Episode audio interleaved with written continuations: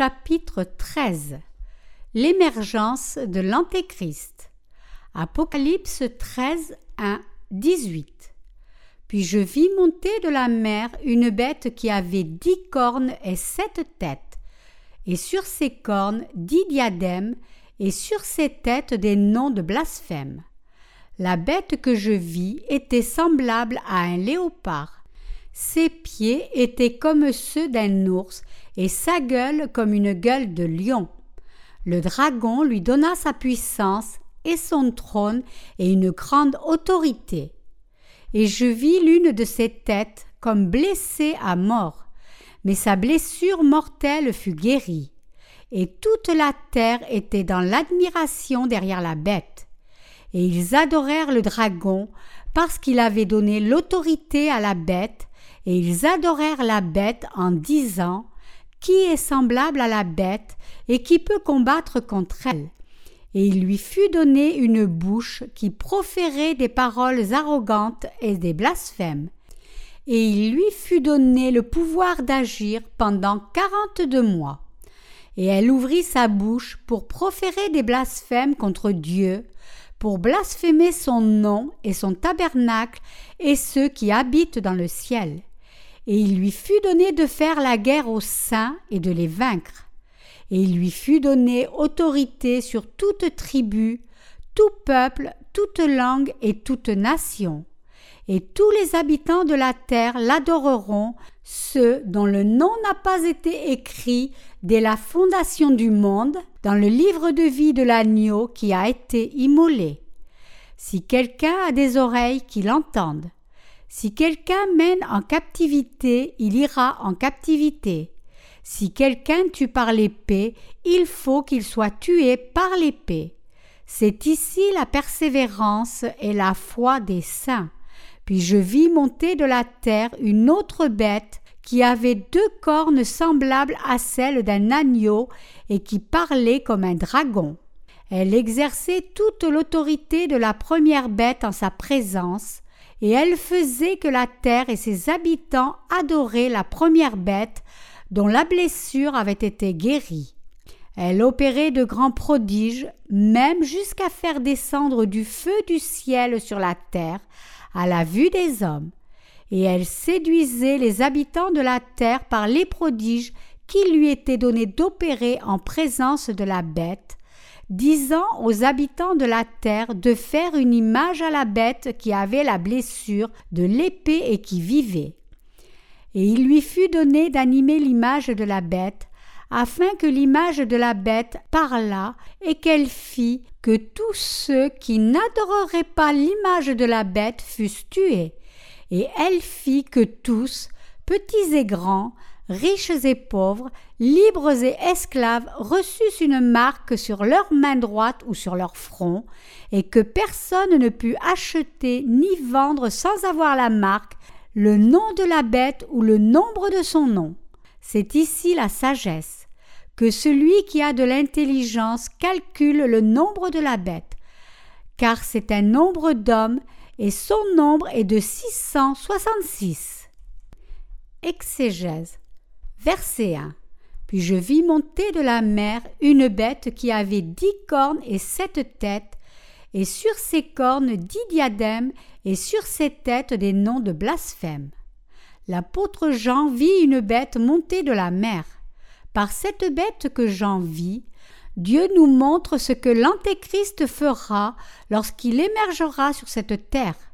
Dieu montra à Jean cette bête ayant sept têtes et dix cornes, non pour nous dire qu'une bête sous cette forme apparaîtra vraiment et sera active dans le monde, mais pour nous avertir que quelqu'un ayant l'autorité et la puissance de cette bête apparaîtra, persécutera les saints et fera d'eux des martyrs. Cela signifie-t-il alors que tout ce qui apparaît dans l'Apocalypse est uniquement symbolique. Pas du tout. Pour parler simplement de l'apparition et des œuvres de l'Antéchrist à la fin des temps, Dieu ne pouvait que parler à travers de telles visions. C'est la sagesse et la puissance avec lesquelles Dieu seul peut parler. À travers la parole du chapitre 13 de l'Apocalypse, nous devons être capables de voir l'image vivante de la fin des temps. Ce que Jean vit tout d'abord fut la forme d'une bête qui sortait de la mer. Les sept têtes et dix cornes de la bête se réfèrent ici à la puissance de l'Antéchrist qui sortira de ce monde. La phrase et sur ses cornes dix diadèmes, et sur ses têtes des noms de blasphème, signifie que l'Antéchrist rassemblera les nations du monde et s'opposera à Dieu. Cela nous dit aussi qu'il gouvernera sur tous les rois du monde. Les dix couronnes se réfèrent à leur victoire et les noms des blasphèmes sur les têtes de la bête se réfèrent à leur orgueil. Dans le futur, le monde sera gouverné par un corps unifié de nations, basé sur un système gouvernemental qui poursuivra les intérêts communs des États unifiés. Ceci intégrera une superpuissance, une énorme entité supranationale qui étendra sa souveraineté et gouvernera toutes les nations du monde et fera éventuellement les œuvres de l'Antéchrist lorsqu'il fera finalement son apparition sur cette terre. Il est l'ennemi de Dieu, celui qui travaillera en étant revêtu de la puissance de Satan et un serviteur du diable. Verset 2. La bête que je vis était semblable à un léopard, ses pieds étaient comme ceux d'un ours, et sa gueule comme une gueule de lion. Le dragon lui donna sa puissance et son trône et une grande autorité. Cette parole nous révèle ce que l'Antéchrist fera aux saints et aux gens du monde lors de son apparition. L'Antéchrist qui viendra fera des choses tellement cruelles aux saints parce qu'il aura reçu de Satan l'autorité et la puissance pour faire ces choses. Cela nous montre à quel point l'Antéchrist traitera vicieusement les saints lorsqu'il fera son apparition et nous indique quel genre de souffrance les saints devront endurer face à l'Antéchrist lors de leur martyr. Cette parole nous montre à quel point l'Antéchrist est féroce. La phrase Ses pieds étaient comme ceux d'un ours indique à quel point sa puissance est destructive. Le dragon était à l'origine un ange créé par Dieu, qui l'avait défié pour son trône.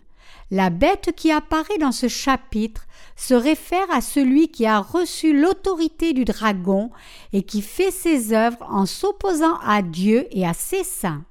Satan, un ange précipité des cieux, donnera sa puissance et son autorité à celui qui s'opposera à Dieu et le conduira à sa mort en le faisant combattre contre Dieu et ses saints.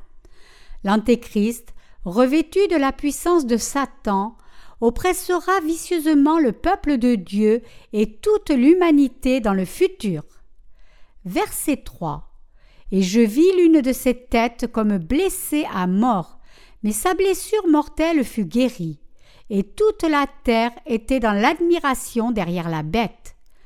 Ce verset nous dit que l'Antéchrist émergera comme l'un des sept rois. L'Antéchrist est appelé la bête car il fera des choses bestiales aux saints. Ici, l'ennemi de Dieu et des saints apparaîtra comme étant celui qui est capable de résoudre tous les problèmes, y compris celui de la mort à la fin des temps.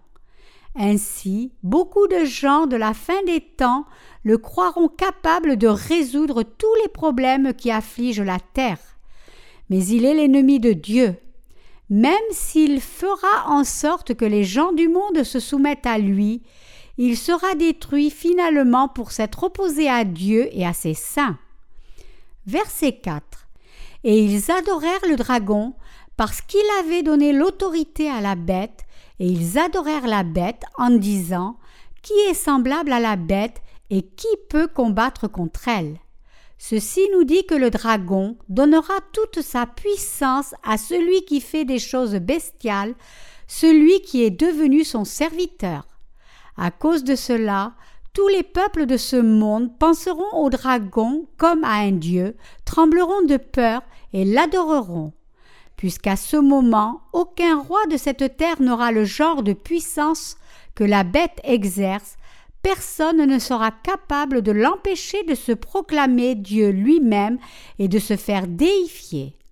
Comme le dragon donna à la bête une grande puissance, tous respecteront le dragon et la bête et les adoreront plus tard comme leur Dieu. Lorsque l'Antéchrist, possédant une si grande puissance, apparaîtra, ceux qui aiment les ténèbres plus que la lumière le suivront, l'adoreront comme leur Dieu et le glorifieront.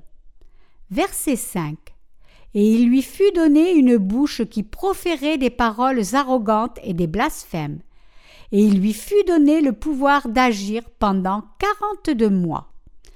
La bête recevra du dragon son cœur orgueilleux et son autorité pour parler avec des mots pleins d'orgueil pendant trois ans et six mois, quarante-deux mois. La bête recevra ainsi l'autorité pour faire du mal aux saints et aux gens de ce monde pendant ces trois ans et demi. La bête, qui est l'Antéchrist, recevra l'autorité pour proférer des paroles qui s'opposent à Dieu et qui blasphèment son Église pendant trois ans et demi. Tous les pécheurs finiront tous par se soumettre à cette bête et sombreront finalement dans leur destruction avec la bête. Verset 6. Et elle ouvrit sa bouche pour proférer des blasphèmes contre Dieu, pour blasphémer son nom et son tabernacle et ceux qui habitent dans le ciel.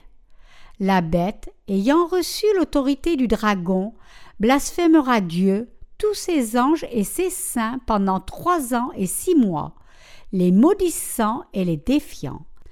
Toutes ces choses arriveront selon ce que le dragon lui aura dit de faire. Ici, nous devons réaliser et croire que cette action de Satan, c'est-à-dire donner à la bête son autorité pour blasphémer Dieu pendant trois ans et demi, ne sera possible que par la permission de Dieu. Essentiellement, l'Antéchrist existe pour blasphémer Dieu et son peuple. Ayant reçu l'autorité du dragon, l'Antéchrist blasphémera le nom de Dieu et son peuple pendant les premiers trois ans et demi de la grande tribulation. Verset 7 Et il lui fut donné de faire la guerre aux saints et de les vaincre, et il lui fut donné autorité sur toute tribu, tout peuple, toute langue et toute nation. La bête recevra l'autorité du dragon pour tuer les saints et faire d'eux des martyrs. Il gouvernera aussi sur le monde entier, car il lui aura été accordé l'autorité d'assujettir tous et chacun en ce monde sous son règne. L'Antéchrist tuera les saints, car la seule manière pour lui de régner sur ce monde sera de combattre et de vaincre les saints. Celui qui tire les ficelles de l'Antéchrist est le diable, un ange déchu en son essence qui veut être adoré comme Dieu. Et en tuant les saints, il sera adoré ainsi par ceux qui ne sont pas nés de nouveau. En ce temps de la tribulation, tous les saints seront persécutés et martyrisés par l'Antéchrist. Verset 8 et tous les habitants de la terre l'adoreront, ceux dont le nom n'a pas été écrit dès la fondation du monde dans le livre de vie de l'agneau qui a été immolé. Lorsque l'Antéchrist fera la conquête de cette terre, tous, sauf ceux qui sont nés de nouveau en croyant en l'évangile de l'eau et de l'esprit, c'est-à-dire tous ceux qui ne sont pas nés de nouveau l'adoreront comme leur Dieu mais l'Antéchrist sera adoré seulement par les pécheurs dont les noms ne sont pas écrits dans le livre de vie. Verset 9. Si quelqu'un a des oreilles qui l'entendent. Ceci nous dit que quiconque fait partie du peuple de Dieu doit préparer sa foi pour être martyrisé, car toutes ces choses seront accomplies exactement comme c'est écrit dans les Écritures. Verset 10. Si quelqu'un amène en captivité, il ira en captivité. Si quelqu'un tue par l'épée, il faut qu'il soit tué par l'épée. C'est ici la persévérance et la foi des saints. Dieu révèle ici qu'il amènera le même genre de mort et de tribulation à ceux qui tueront les saints et de nouveau à la fin des temps. Les saints seront tués par l'Antéchrist et ses disciples jusqu'à ce que les premiers trois ans et demi de la tribulation soient passés. Mais à tous ceux qui auront tué les saints, Dieu leur donnera en retour des tribulations et des souffrances encore plus grandes. Ainsi, tous les saints doivent unir leur cœur, vaincre cette difficile tribulation avec leur foi en la parole du Seigneur et donner gloire à Dieu en embrassant leur martyr. Verset 11. Puis je vis monter de la terre une autre bête qui avait deux cornes semblables à celles d'un agneau et qui parlait comme un dragon. Nous ne voyons pas ici la première bête, mais la seconde bête. Cette seconde bête aussi pense et parle comme le dragon. Non seulement pense-t-elle comme le dragon, mais basant ses actions sur sa croyance, elle persécute les saints encore plus vicieusement. Cette bête est le prophète de l'Antéchrist. Verset 12. Elle exerçait toute l'autorité de la première bête en sa présence, et elle faisait que la terre et ses habitants adoraient la première bête dont la blessure mortelle avait été guérie. La seconde bête, dont la puissance lui fut accordée par la première bête, adorera la première bête et fera en sorte que tous ceux qui demeurent sur cette terre l'adorent aussi. Sa tâche sera d'idolâtrer la première bête et de faire en sorte que tous l'adorent comme Dieu. À cause de cela, la première bête et elle deviendront les objets de l'adoration du peuple. Ces lettres est l'essence même de Satan. Verset 13. Elle opérait de grands prodiges, même jusqu'à faire descendre du feu du ciel sur la terre à la vue des hommes. Comme Satan réalisera de grands miracles sur cette terre devant les hommes, il sera capable de tromper beaucoup de gens. Il aura même la puissance de faire descendre le feu du ciel sur la terre. Verset 14. Et elle séduisait les habitants de la terre par les prodiges qu'il lui était donné d'opérer en la présence de la bête, disant aux habitants de la terre de faire une image de la bête qui avait la blessure de l'épée et qui vivait. Mais Satan révélera rapidement ses vraies couleurs. Ce qu'il veut, c'est déraciner la foi en Dieu du cœur des gens et les amener à l'adorer, lui, à la place. Pour accomplir cela, il accomplira plusieurs miracles devant les hommes et tuera le peuple de Dieu. Pour accomplir son plan final, c'est-à-dire devenir comme Dieu, il essaiera alors de monter à la place de Dieu. Il fera alors une image à la première bête et fera en sorte que les gens l'adorent comme Dieu. Verset 15. Et il lui fut donné d'animer l'image de la bête, afin que l'image de la bête parlât, et qu'elle fit que tous ceux qui n'adoreraient pas l'image de la bête fussent tués. Comme le plus grand obstacle à sa propre déification sera le peuple de Dieu, Satan fera son maximum pour s'en débarrasser. Il assassinera donc tous ceux qui n'adorent pas l'image de la bête, peu importe leur nombre. Mais les saints ne se soumettront pas à cette bête. Ainsi, des saints innombrables embrasseront volontairement leur martyr pour leur foi à ce moment, regardant vers leur vie éternelle. Comme l'Antéchrist aura amené de grandes souffrances aux saints, Dieu lui aura préparé les fléaux des sept coupes et la punition consistant à brûler éternellement en enfer. Versets 16 et 17. Et elle fit que tous, petits et grands, riches et pauvres, libres et esclaves, reçussent une marque sur leur main droite ou sur leur front, et que personne ne put acheter ni vendre sans avoir la marque, le nom de la bête ou le nombre de son nom. Au sommet de la tribulation, l'Antéchrist exigera de tous qu'ils reçoivent une marque sur leur main droite ou sur leur front, de façon à s'assurer que tout soit sous contrôle. Cette marque est la marque de la bête. pour faire de tous ses serviteurs, l'Antéchrist forcera les gens à recevoir sa marque. Tenant en otage la vie des gens, l'Antéchrist procédera alors avec des machinations politiques. Il rendra impossible à quiconque n'a pas la marque de la bête, preuve de son allégeance envers lui, d'acheter ou de vendre quoi que ce soit de quelque façon que ce soit. Cette marque est le nom de la bête ou son nombre. Dans le futur, lorsque la bête viendra dans le monde, tous devront recevoir cette marque faite de son nom ou de son nombre. De plus, nous devons nous rappeler de l'avertissement de Dieu qui affirme que tous ceux qui recevront cette marque seront jetés dans le lac de feu et de soufre. Verset 18. C'est ici la sagesse que celui qui a de l'intelligence calcule le nombre de la bête, car c'est un nombre d'hommes, et son nombre est 666. Le nombre de la bête est 666. Cela signifie, en bref, que la bête elle-même est Dieu. Y a-t-il un nombre qui indique qu'un homme est Dieu?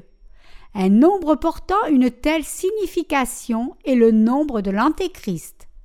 Ainsi, les saints ne peuvent recevoir cette marque, car seul le Dieu Trinité est le vrai Dieu pour nous. Les saints doivent vaincre Satan par leur foi en le Seigneur et donner gloire à Dieu. C'est la meilleure foi et la meilleure adoration avec lesquelles les saints peuvent donner toute la gloire au Seigneur.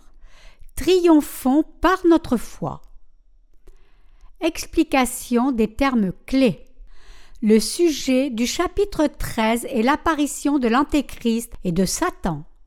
Avec leur apparition, les saints s'engageront dans une bataille spirituelle dans laquelle ils n'auront pas d'autre choix que d'être martyrisés par l'Antéchrist. L'Antéchrist est un serviteur de Satan, celui-là même qui persécutera les saints et fera d'eux des martyrs. Dans la période actuelle, tous les chrétiens et les non-chrétiens du monde devraient connaître la parole de révélation de l'Apocalypse. Le chapitre 13 de l'Apocalypse prophétise qu'un temps s'en vient où Satan fera idolâtrer l'Antéchrist comme Dieu.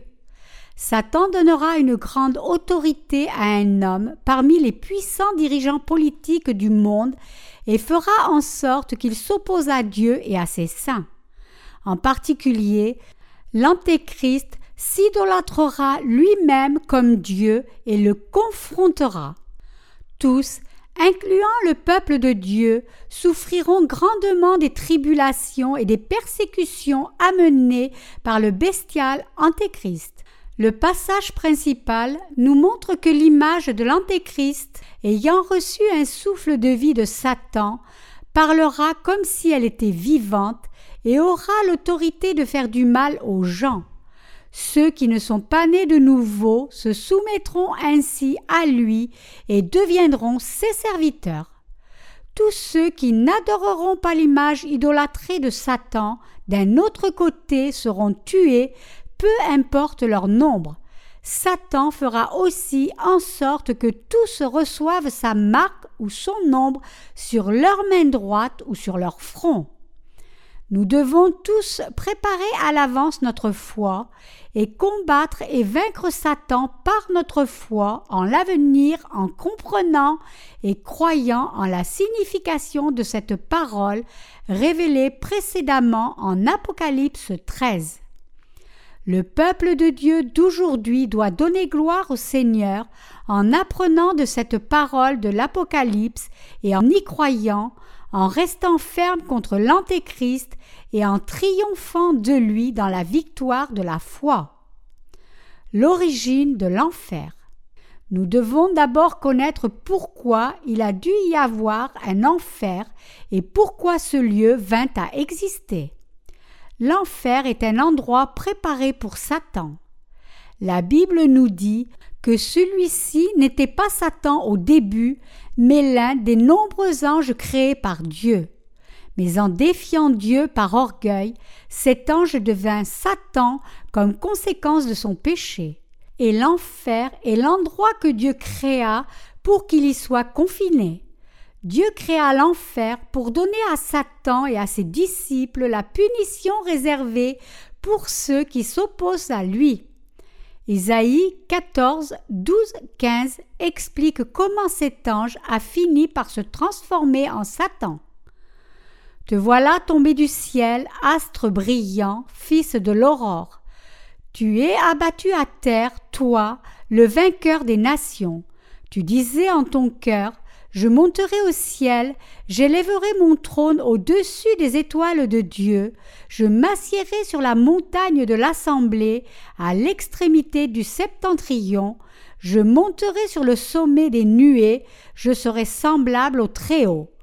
Mais tu as été précipité dans le séjour des morts, dans les profondeurs de la fosse. Cet ange qui s'opposa à Dieu dans les cieux convoitait le trône de Dieu. Constatant que Dieu seul était au-dessus de lui, il souhaita le rejeter et s'asseoir sur son trône, et le résultat de cette rébellion ratée fut qu'il a été lui-même précipité des cieux par Dieu et qu'il finit par devenir Satan.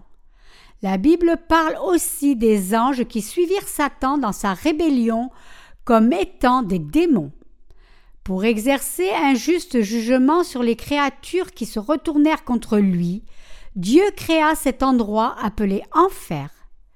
Même si Satan peut sembler défier Dieu sans fin et blasphémer ses œuvres lorsque l'évangile de l'eau et de l'esprit sera prêché à tous, il sera lié dans le puits de l'abîme pour mille ans.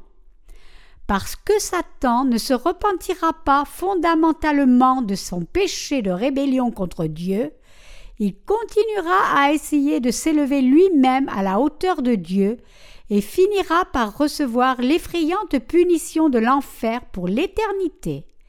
Jusqu'à la toute fin, Satan continuera de s'opposer à Dieu et au juste en faisant en sorte que les gens l'idolâtrent. La Bible appelle cet ange déchu qui blasphème Dieu et ses saints, Satan ou le diable, ainsi que le dragon ou le serpent ancien. Apocalypse 12, 9. 666. Le nombre de la bête. Dieu lira finalement Satan dans sa prison, mais avant qu'il soit confiné en enfer, Satan fera en sorte que les gens reçoivent la marque du 666, son nom et son nombre sur leur main droite ou sur leur front. Il interdira à quiconque n'a pas cette marque d'acheter ou de vendre quoi que ce soit. Le nombre 7 est le nombre de la perfection, ce qui implique Dieu. D'un autre côté, le nombre 6 implique l'homme, car Dieu créa l'homme à son image et à sa ressemblance le sixième jour. Ici, le nombre de la bête, 666, révèle l'orgueil de l'homme essayant de devenir comme le Dieu Trinité. Dans un avenir pas si lointain, le temps viendra où les gens devront recevoir en ce monde cette marque du 666. Apocalypse 13.1 nous dit que sept rois émergeront de dix nations. Parmi eux, celui qui a une grande puissance et qui a reçu l'autorité que lui donna Satan assujettira ce monde sous son gouvernement. Accomplissant de grands miracles comme guérir sa blessure mortelle et faire descendre du feu du ciel sur la terre, il fera en sorte que tous les peuples du monde le suivent. En d'autres mots, comme Satan fera en sorte que les gens le suivent plus qu'ils ne suivent Dieu, beaucoup de gens finiront par l'adorer comme Dieu. Comme les héros émergent dans les temps de trouble, l'Antéchrist ayant reçu une grande autorité de Satan cherchera ensuite à être suivi comme Dieu par tous en résolvant les difficiles problèmes politico-économiques que le monde affrontera alors. Éventuellement, Satan révélera ses vraies couleurs en essayant de défier Dieu directement à la fin des temps. Comme nous pouvons le voir dans le livre de Daniel, la grande tribulation deviendra extrêmement difficile lorsqu'elle atteindra la fin de sa première moitié. Cette première moitié, durant trois ans et demi, est une période de fléau horrible et du règne puissant de Satan. Mais lorsque ces premiers trois ans et demi seront passés, ce qui suivra sera une véritable tornade encore plus grande de tribulation. À ce moment, Satan aura reçu l'autorité de faire son œuvre parmi les habitants du monde, tuant quiconque ne l'écoute pas, les trompant par ses miracles qui font descendre le feu du ciel, s'idolâtrant lui-même et faisant en sorte que les gens accomplissent des œuvres de blasphème contre Dieu. Au même moment, l'Antéchrist, ayant reçu toute l'autorité de Satan, blasphémera les saints et tuera tous les saints qui ne lui obéissent pas, comme les versets 7 et 8 le disent. Et il lui fut donné de faire la guerre aux saints, et de les vaincre, et il lui fut donné autorité sur toute tribu, tout peuple, toute langue et toute nation, et tous les habitants de la terre l'adoreront, ceux dont le nom n'a pas été écrit dès la fondation du monde dans le livre de vie de l'agneau qui a été immolé.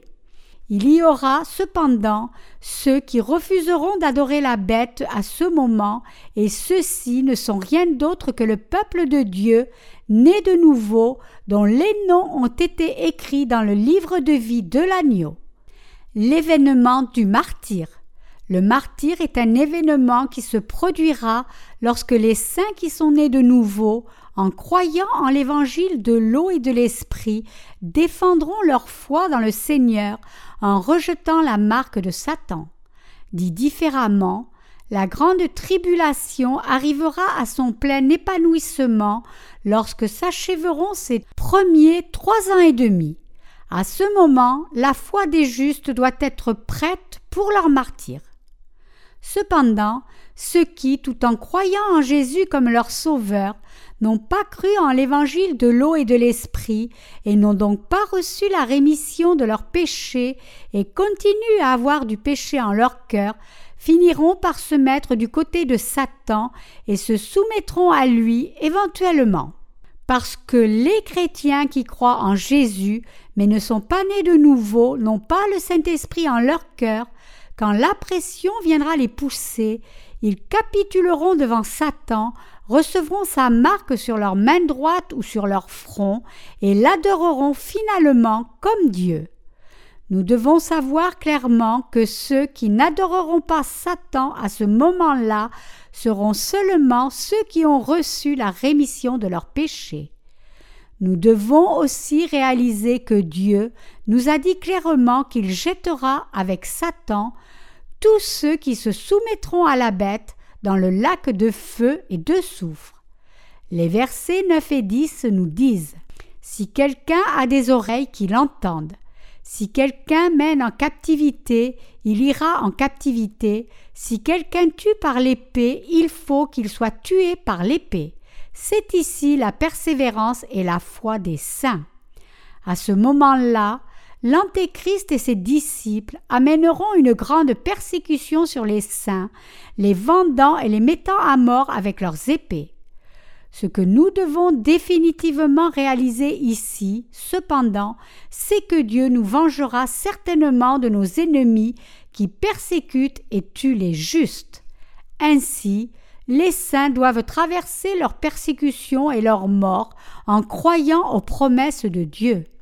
Si Dieu ne répandait pas sa vengeance sur nos ennemis, comment pourrions-nous fermer les yeux sur notre sens de la justice qui serait frustré? Mais comme Dieu a promis de nous venger de nos ennemis qui nous font du mal, notre mort ne sera pas en vain.